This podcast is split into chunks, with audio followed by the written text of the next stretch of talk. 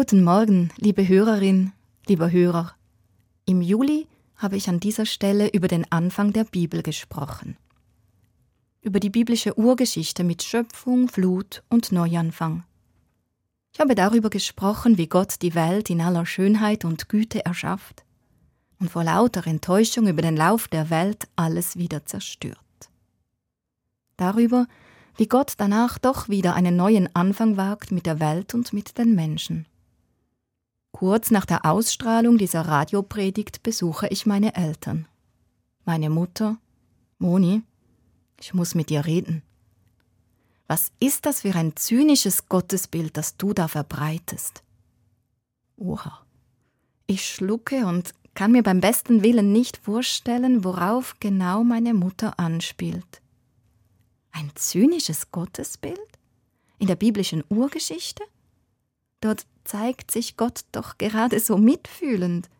Gott lässt dich berühren von den Wesen, die Gott erschaffen hat. Gott verspricht ihnen Zuwendung. Was kann daran zynisch sein? Also frage ich nach. Und im Gespräch zeigt sich, es geht meiner Mutter um Gottes Allmacht.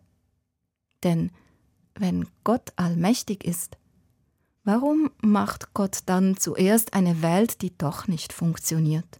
Zerstört sie aus einer Laune heraus und lässt die Menschen dann noch einmal mit ihrer ganzen Schwäche an den Start? Nur um sie zappeln zu lassen in ihrer eigenen Bosheit, um zuzuschauen, wie es wieder nicht klappt. Das ist doch zynisch. Oh ja, das wäre tatsächlich zynisch. Mich schaudert auch jetzt noch, wenn ich daran denke. Zum Glück steht davon nichts in der Bibel. Meine Mutter macht große Augen und auch mein Vater spitzt die Ohren. Er dreht die Herdplatte zurück, setzt sich zu uns. Moment mal, in der Bibel steht nichts vom allmächtigen Gott. Davon ist doch allbott die Rede. Tja, je nach Übersetzung tatsächlich. Aber weder in den hebräischen noch in den griechischen Texten ist eine allmächtige Gottheit zu finden. Erst in den lateinischen Übersetzungen taucht der omnipotente Gott auf. Von dort hat es der Allmächtige in die christlichen Gebete und Lieder und Glaubenstexte geschafft.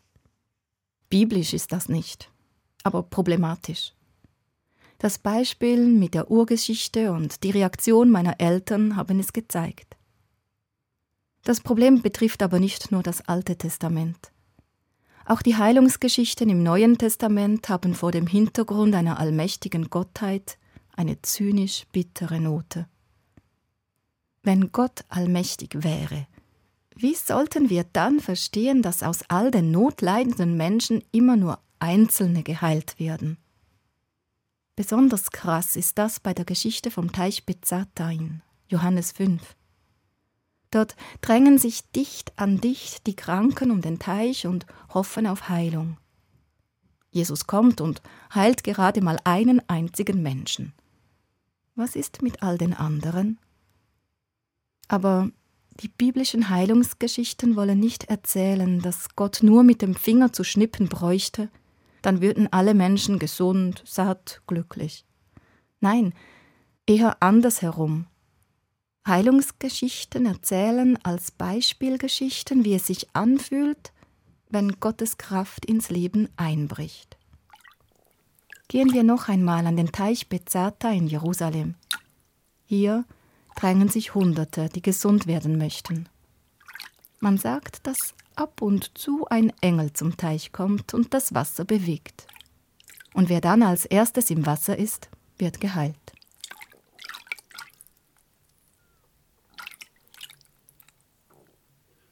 Rund um den Teich herum hocken und liegen ein Haufen elende Gestalten.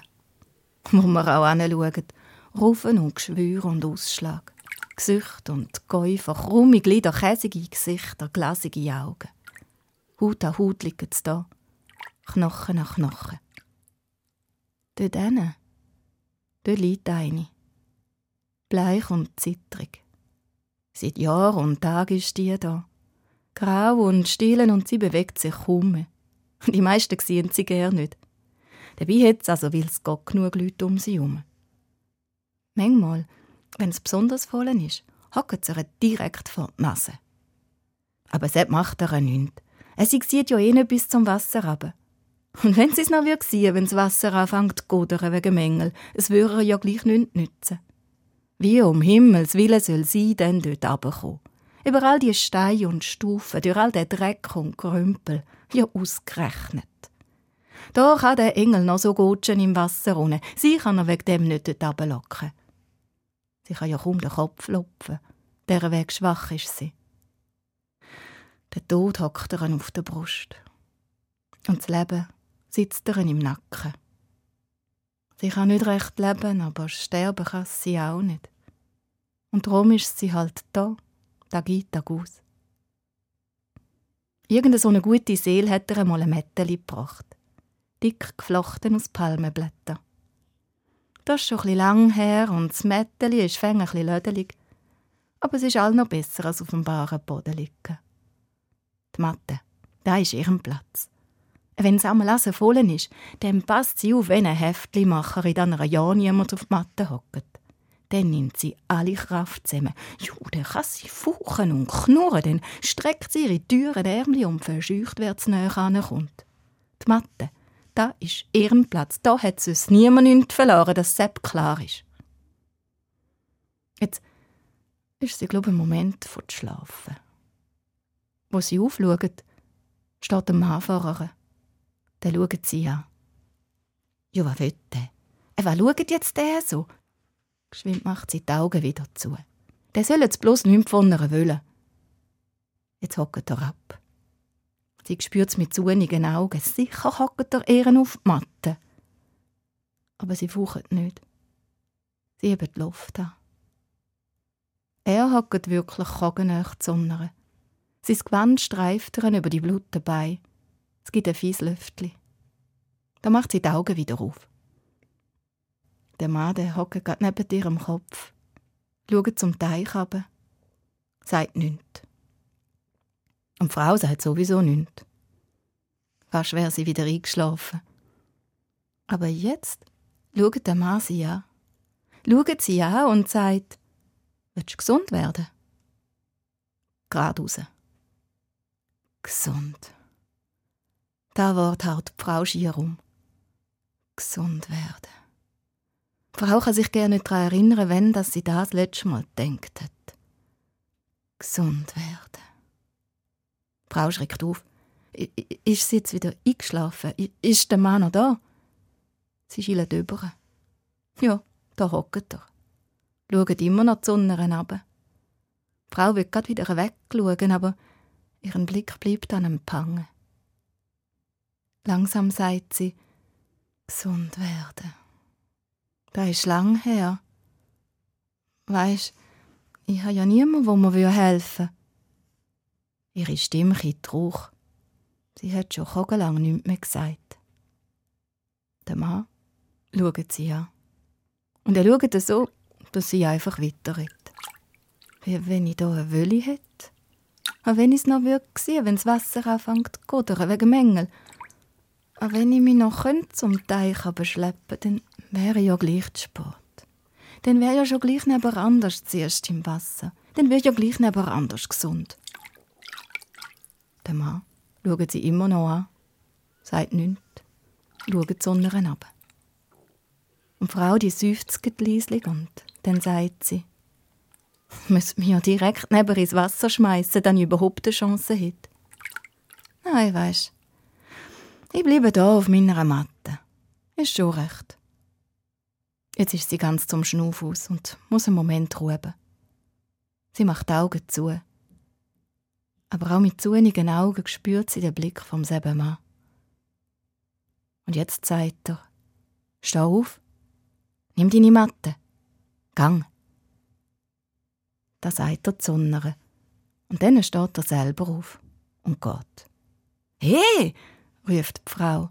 Sie reißt die Augen auf, aber er ist weg. Die Frau lupft den Kopf. Aber er ist zwischen den Leuten verschwunden. Sie stützt sich auf. Hockt an.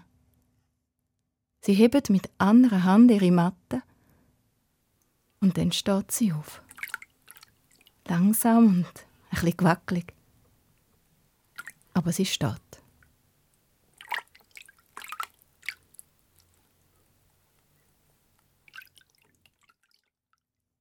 Heilungsgeschichten sind Hoffnungsgeschichten. Gerade wenn und weil das Leiden allgegenwärtig scheint, damals im ersten Jahrhundert oder heute und hier, gerade dann wird es erzählt. Heilung ist möglich. Es muss nicht so bleiben, wie es ist. Schau und hör. Gott wendet sich den Menschen zu. Gott nimmt Anteil. Veränderung und Verwandlung sind möglich. Heilungsgeschichten sind Beispielgeschichten. Sie erzählen davon, wie es sich anfühlt, wenn Gottes Kraft ins Leben einbricht. Diese Kraft Gottes ist jenseits aller Allmacht. Sie zeigt sich mir meist unscheinbar. Gerade auch in diesem Moment, wo ich mit meinen Eltern auf dem Sofa sitze und wir über Gott diskutieren. Sie zeigt sich im Aufatmen meiner Eltern, wenn die Last des allmächtigen Gottes von ihnen abfällt. Sie zeigt sich an der Freude über dieses Gespräch, wo wir miteinander um Verstehen und um Verständnis ringen. Schließlich steht mein Vater auf und stellt die Herdplatte wieder an. Schon bald füllt ein himmlischer Duft den Raum.